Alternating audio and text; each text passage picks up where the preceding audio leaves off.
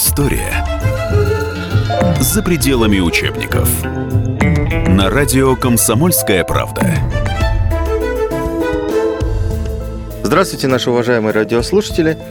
Э, ну, наверное, в этом году топом мемуаров, э, там самыми знаменитыми мемуарами, по крайней мере, для людей, которые интересуются историей Советского Союза, историей спецслужб, историей НКВД, МГБ и других вот таких вот знаменитых аббревиатур, станут воспоминания, мемуары Ивана Серова, разные годы возглавлявшего и НКВД, и Главное разведывательное управление Советского Союза. У нас в студии внучка Ивана Серова, Вера Владимировна Серова. Здравствуйте.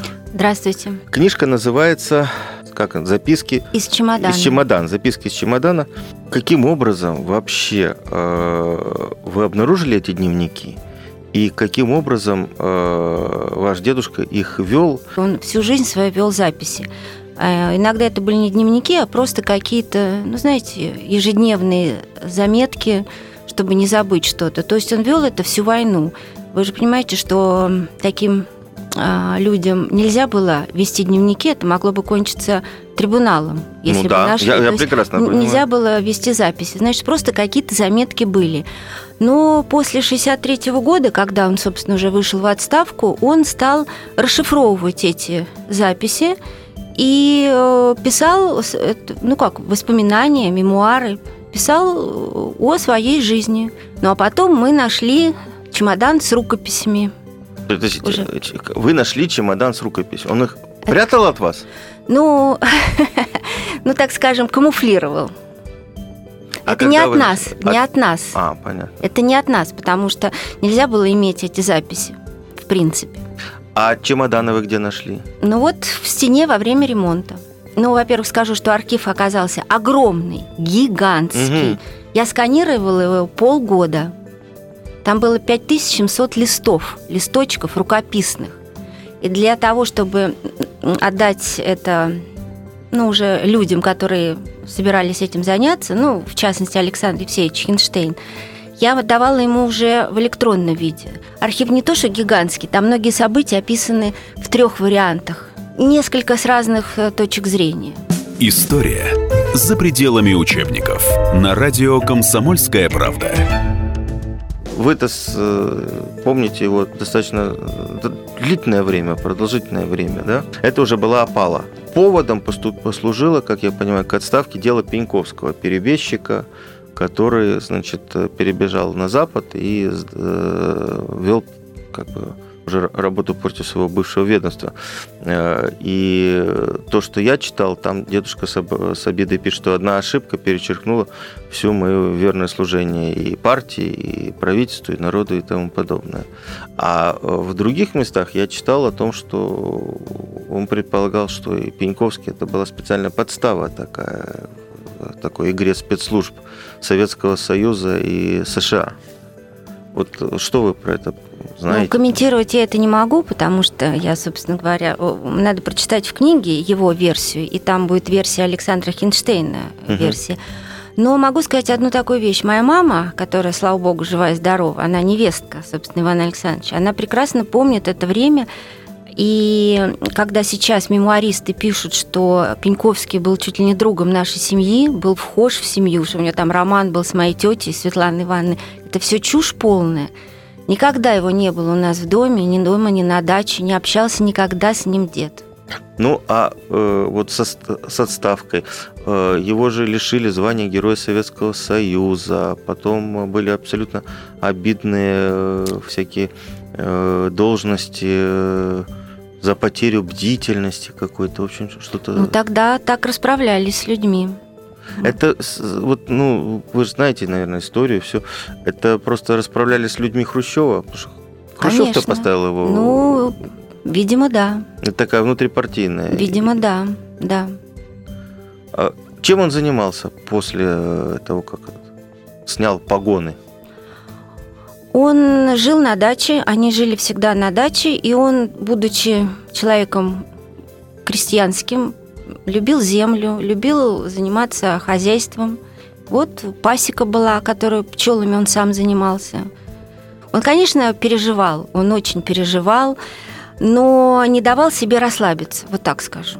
У него был очень сильный характер, он такой просто был человек огромной воли, силой воли, с таким стержнем, то, что ну, сейчас э, то, что вот э, я читал, и то, что будет опубликовано сейчас в ближайшем номере толстушки э, «Комсомольской правды», э, он был одним из э, людей, которому абсолютно э, полностью доверял Сталин, если так можно говорить, потому что у него были в разные периоды люди, которых он приближал и с которыми потом очень жестоко расправлялся.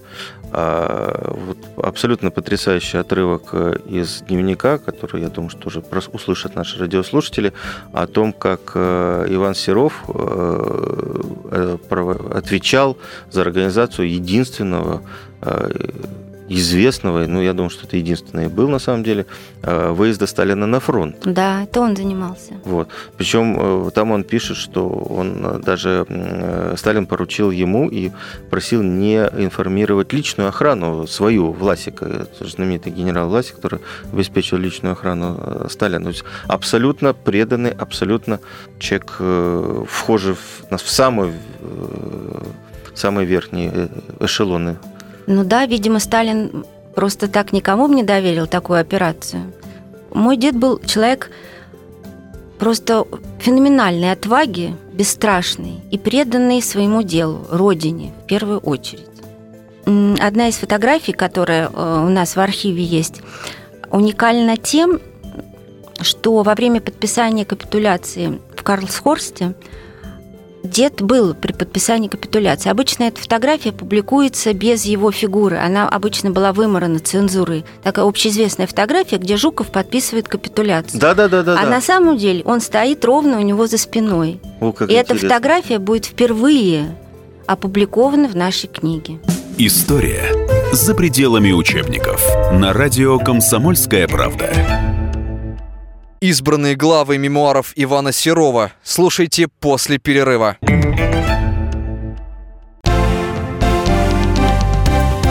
Здравствуйте, я Евгений Беляков, заведующий отделом экономики газеты «Комсомольская правда». Я знаю почти все об экономике страны, личных финансах и время от времени даже играю на бирже. Но у меня нет миллиона долларов. И я очень хочу его заработать. Поэтому каждую неделю в прямом эфире я буду общаться с тем, кто смог стать богатым и знает, как сделать богатым меня и вас. Встречайте новый проект «Миллионеры». Каждый понедельник в 3 часа дня только на радио «Комсомольская правда».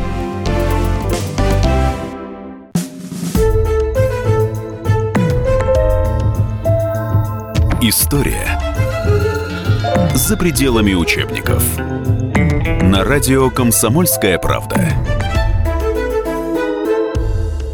Поездка на фронт со Сталиным. Мемуары Ивана Серова. В годы войны Иван Серов был заместителем Народного комиссара внутренних дел. В его мемуарах есть отрывок, в котором он описывает поездку Сталина на фронт. Известно о трех выездах вождя в 1941 году в прифронтовую зону под Москвой. Поездка в августе 1943 года в районы Гжатска и Ржева – единственный пример, когда Сталин удалился от столицы более чем на 100 километров. В августе 1943 года меня вызвал в Кремль верховный главнокомандующий Сталин. Примерно в три часа ночи, когда я явился, он посмотрел на меня, улыбнулся, затем, поздоровавшись, сказал «Я собирался ехать на Западный фронт к Соколовскому и на Калининский Еременко с тем, чтобы ознакомиться на месте с дальнейшими наступательными действиями войск и подтолкнуть Еременко к более активным действиям». И далее продолжал. Руководство охраны и организации поездки возлагается на вас. Весь маршрут по фронтам я скажу вам потом. Сейчас надо вам выехать в Гжатск и подготовить домик для ночлега и место, где кушать. Завтра утром встречайте наш поезд. Все ясно? Я говорю, ясно. И далее добавил. Об этом никто не должен знать, в том числе и начальник управления охраны генерал Власик. Я повернулся и ушел. Захватил на работе походный чемодан и выехал на машине в Гжатск. Со мной были адъютант Тужлов и шофер Фомичев. Приехал в Гжатск. В городе пусто. Его недавно освободили от фашистов. Кое-где появляются женщины с детьми и старики. Мужчины все были призваны в армию, как только освободили город. Присмотрел на окраине небольшой домик. Кругом деревья. В домике оказался работник НКВД. Спрашиваю, с миноискателем прошлись? Отвечает, да. Затем пошутил, что дом реквизируем на день, и вместе с ним стали наводить порядок и приказал подключить телефон ВЧ-связи. Затем поехал на железнодорожную станцию, спрашивая начальника, имеются ли брошенные немцами мины, снаряды, гранаты. Ответил, есть. Затем я пошел по полотну. Отойдя с полкилометра, обнаружил снаряды, брошенные около рельс, а чем дальше шел, тем больше попадалось немецких снарядов разных систем. Тут же валялись и заряды с порохом. Быстро вернулся на железнодорожную станцию, связался с Москвой и передал начальнику транспортного управления НКВД, что надо принять меры по уборке боеприпасов, так как движение поезда небезопасно.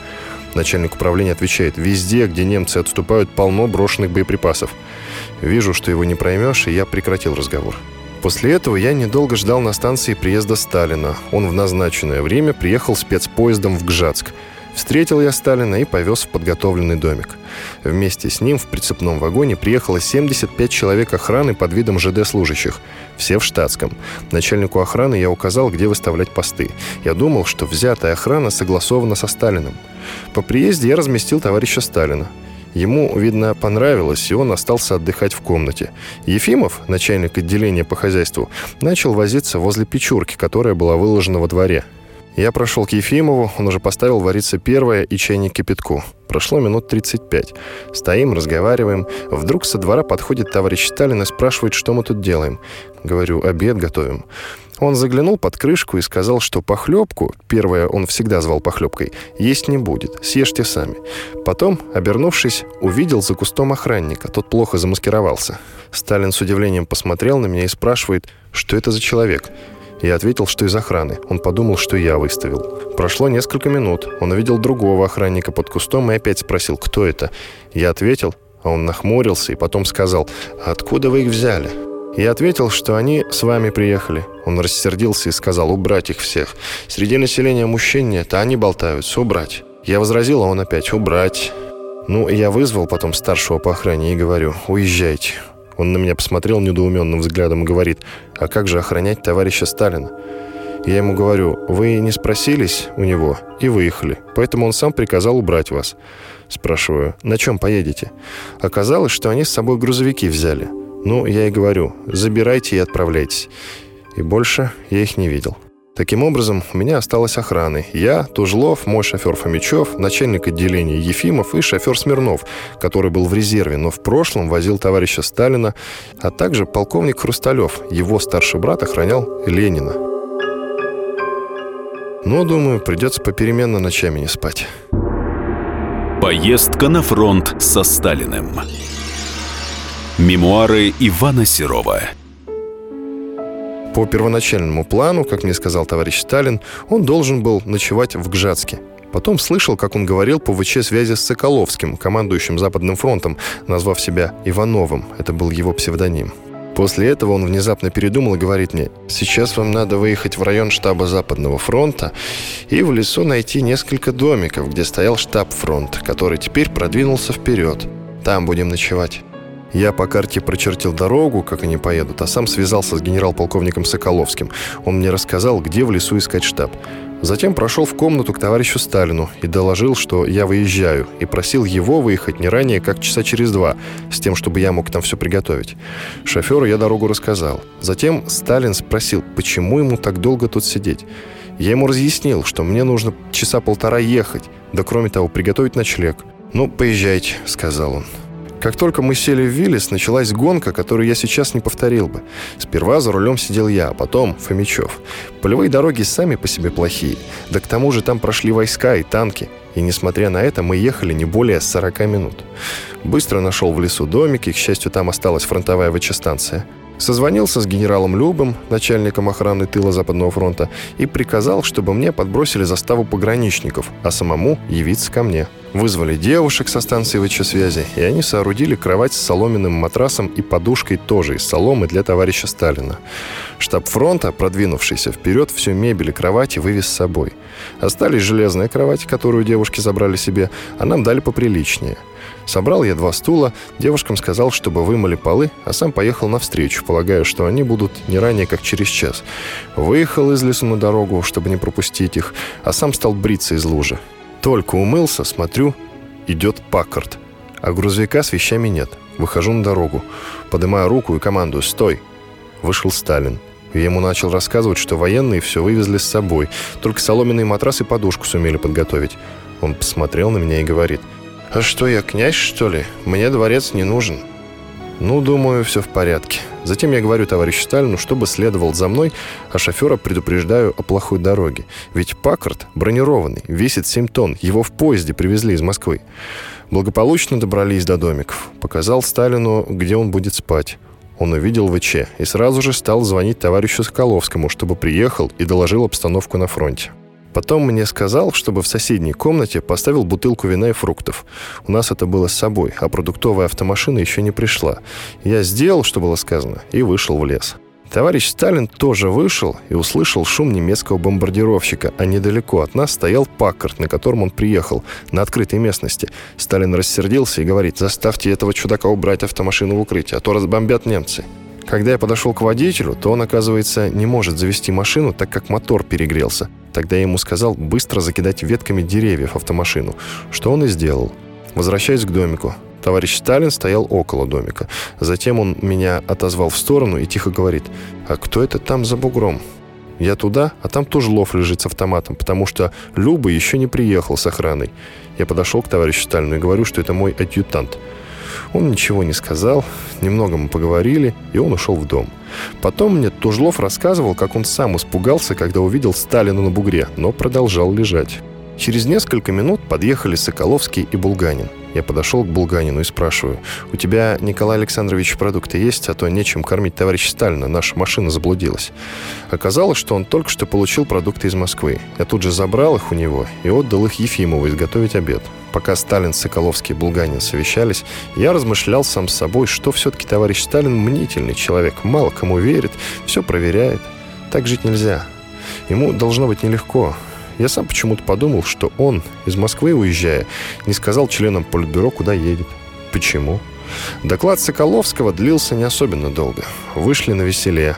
Бутылочку цинандали выпили я их проводил. Когда шли к машинам, Соколовский и Булганин на перебой мне рассказывали, как хорошо к ним отнесся товарищ Сталин. Обсудили план дальнейшего наступления войск в августе. Соколовский сказал, что на докладе Сталину он похвалил генерал-полковника Голованова, это командующий дальней авиацией, который был у них на фронте и обеспечивал бомбежку переднего края немцев перед наступлением войск Западного фронта. В общем, настроение у них было отличное. Поездка на фронт со Сталиным. Мемуары Ивана Серова. Продолжение следует.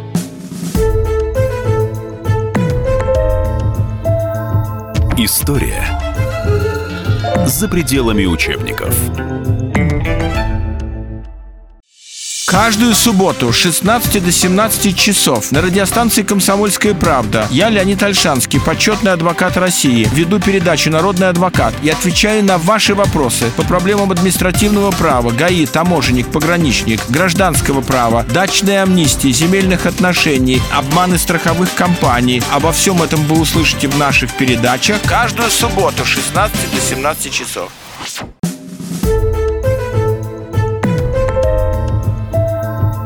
История за пределами учебников. На радио «Комсомольская правда». Поездка на фронт со Сталиным. Мемуары Ивана Серова. В годы войны Иван Серов был заместителем Народного комиссара внутренних дел. В его мемуарах есть отрывок, в котором он описывает поездку Сталина на фронт. Известно о трех выездах вождя в 1941 году в прифронтовую зону под Москвой. Поездка в августе 1943 года в районы Гжатска и Ржева – единственный пример, когда Сталин удалился от столицы более чем на 100 километров. Часть вторая. Я вернулся в домик. Слышу, товарищ Сталин вызывает в Москве Маленкова. Когда соединили, он, поздоровавшись, сказал «Здравствуйте». Иванов говорит. Иванов — это был его псевдоним. Тот, видно, спросил, откуда он звонит. Сталин на это ответил «Это не важно откуда». И продолжал следующий разговор – мне докладывал командующий Западным фронтом товарищ Соколовский, что генерал-полковник Голованов неплохо обеспечил бомбежку переднего края немцев перед наступлением Западного фронта. Завтра опубликуйте указ Президиума Верховного Совета о присвоении ему звания маршала авиации. Затем он сказал «всего хорошего» и повесил трубку. Потом Сталин по ВЧ-связи заказал Голованова. Тот ответил. Товарищ Сталин ему говорит, «Я слышал, вам правительство присвоило звание маршала авиации. Завтра будет объявлено в печать. Поздравляю». Тот, очевидно, начал благодарить, а товарищ Сталин ему в ответ. «Я тут ни при чем. Благодарите советское правительство». Итак, Голованов – маршал авиации. Поговорив, Сталин вышел на крыльцо. Когда потихоньку пошли с ним, он обратился ко мне с вопросом. «А что, если у нас сегодня похлебка будет?» Я говорю, через полчаса будет. Вижу, что не поверил он мне, так как знал, что грузовик с продуктами заблудился.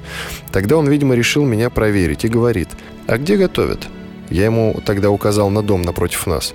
«А ну, пройдемте», — решил уличить меня. «Пошли». Пришли, вовсю горит кухня, варится мясной суп и готовится барашек на второе блюдо. Я был доволен. Товарищ Сталин посмотрел на меня и вышел. Я за ним. Через несколько минут он говорит, «По имеющимся у меня агентурным данным, вы третью ночь не спите». Я, не смутившись, отвечал с улыбкой, «Это дезинформация, товарищ Сталин». Он на своем стоит, что у него данные проверенные. Но я не стал возражать. Когда дошли до домика, он добавил, «Идите и ложитесь сейчас же спать». Я говорю, «После обеда». Когда пообедали, он приказал Ефимову уложить меня и не отходить, пока не усну. На это потребовалось три минуты, после чего я спал как убитый часа два. Было уже 9 часов вечера, когда я проснулся. Товарищ Сталин еще не спал и позвал меня. Я вошел, он говорит, «Завтра мы должны быть на Калининском фронте у Еременко. Остановимся в районе Ржева. Мы утром выйдем туда поездом, а вы самолетом. Организуйте это. Когда полетите?» Отвечаю, «Утром». Условились по карте, где я буду его встречать. Утром проводил Сталина до вагона и сразу же на У-2 вылетел. Через 40 минут уже был на месте. Около Ржева имеется маленькая деревня, Хорошова. Домов 20 и, к удивлению, не сильно разрушенная немцами. Приехал в деревню, и мне понравился один небольшой домик с крыльцом и дворик сравнительно чистый. Захожу к хозяйке и говорю, что в этом доме остановится советский генерал на пару дней. Она глупая, как завопит на меня. Что же это такое? При немцах полковник жил, русские пришли, генерала на постой ставят. Когда же я жить буду? Я тоже разозлился, говорю, чтобы через полчаса тебя здесь не было. А я уже знал, что через дом живет ее брат, так что и она может там ночь переспать. Остановил машину с солдатами, которых туда послал генерал Зубарев, начальник охраны тыла фронта. Солдаты мне вымели двор, сложили печурку, вымыли полы, протерли кровать, столы. Я выставил из них охрану. Все получилось хорошо. Сам поехал на станцию. А станция оказалась одним названием. Имелись лишь остовы двух домиков, а остальное все было разрушено. Около ЖД-линии ходил какой-то ЖД-чин в красной фуражке. Я подошел, поздоровался и говорю, сейчас пойдет паровоз и два вагона. Надо их остановить. Он, посмотрев на меня, гражданского человека, хотя и со значком депутата Верховного Совета СССР, говорит, это пойдет спецпоезд, и я остановить его не имею права. Я спрашиваю, а как останавливают поезда? Он показал круговые движения, а сам отошел в сторону, видимо, чтобы не отвечать за мои действия. Я встал на ЖД-линию, и когда подходил поезд, стал махать кепкой, чтобы поезд остановился. Смотрю, машинист стал замедлять ход, а затем и встал. Это было на разъезде Мелехова. Я вошел в вагон и доложил товарищу Сталину о готовности ночлега. Когда вышли на вокзал и сели в машину, за рулем сидел запасной шофер, который несколько лет тому назад возил Сталина. Он так разволновался при виде Сталина, что ему стало плохо и заболела голова. Но доехали. Поездка на фронт со Сталиным. Мемуары Ивана Серова. По приезде в домик товарищу Сталину понравилось размещение, но произошло недоразумение, по которому мне пришлось дать объяснение. Телефонистки ВЧ-связи поставили полевой телефон Эриксон, английский. Когда надо говорить с абонентом, то вначале покрутить ручкой, а потом прижимать клемму. Товарищ Сталин поднял трубку и заказал Еременко, командующего фронтом. А разговор не получается. Я ему рассказал, что надо вертеть ручкой и нажимать клемму, но уже увидел, что он сердится. Я сразу ушел. Со двора слышу уже, по телефону начался шум, который длился минут 10 из-за того, что фронт топчется на месте. Получился разговор по-русски раза два в адрес Еременко, что с ним редко случалось, и он повесил трубку. Я впервые слышал такую ругань Сталина. Потом позвал меня и говорит, «Сейчас приедет Еременко, надо встретить у деревни и проводить сюда». Я ушел.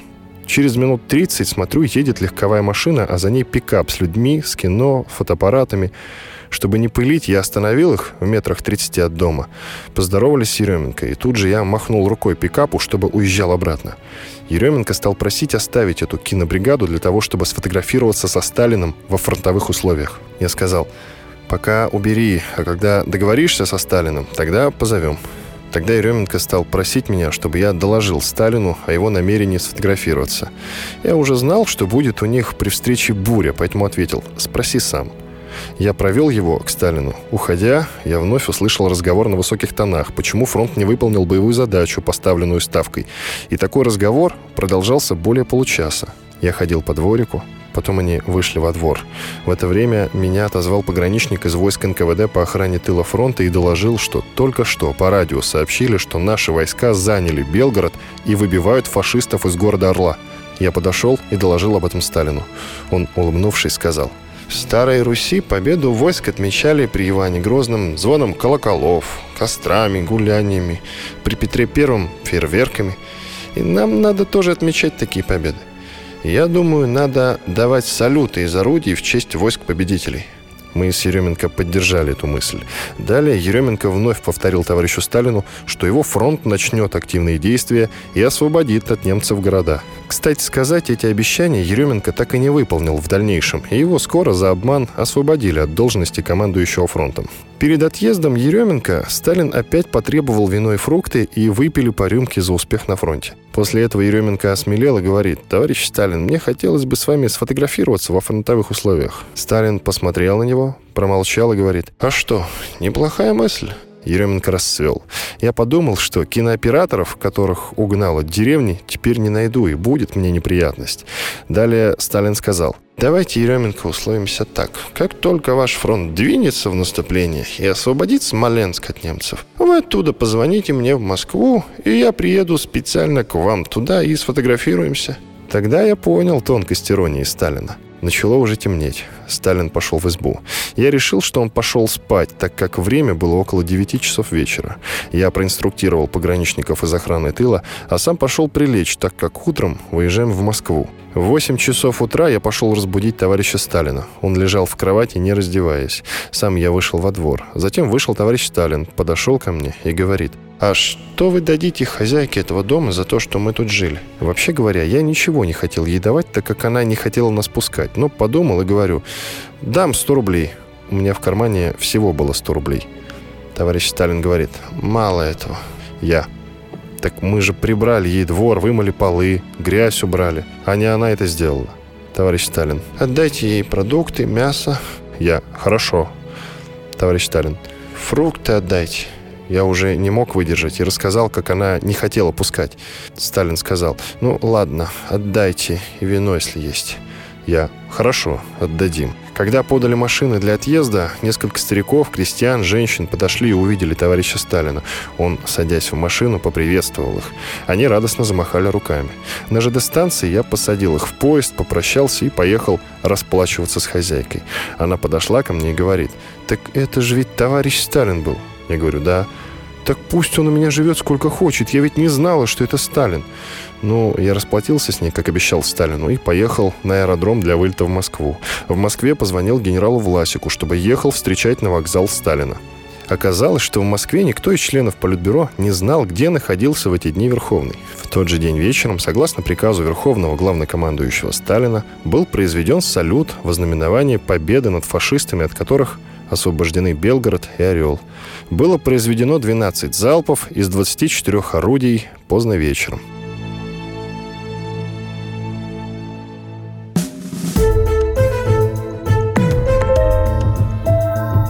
История за пределами учебников.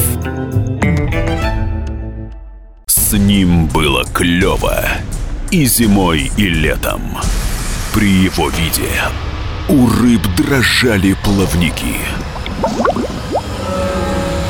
Но он куда-то исчез, и мы остались совсем одни. Ну, ну, ну, ну, на себя или на барыша? Я не знаю, не знаю, я не знаю! И когда мы уже отчаялись победить в неравной схватке с рыбками. Он вернулся! Рыболов Антон Челышев. Снова на радио «Комсомольская правда». Слушайте легендарную и успевшую стать народной программу «Рыбалка». Каждое воскресенье в 6 вечера по московскому времени.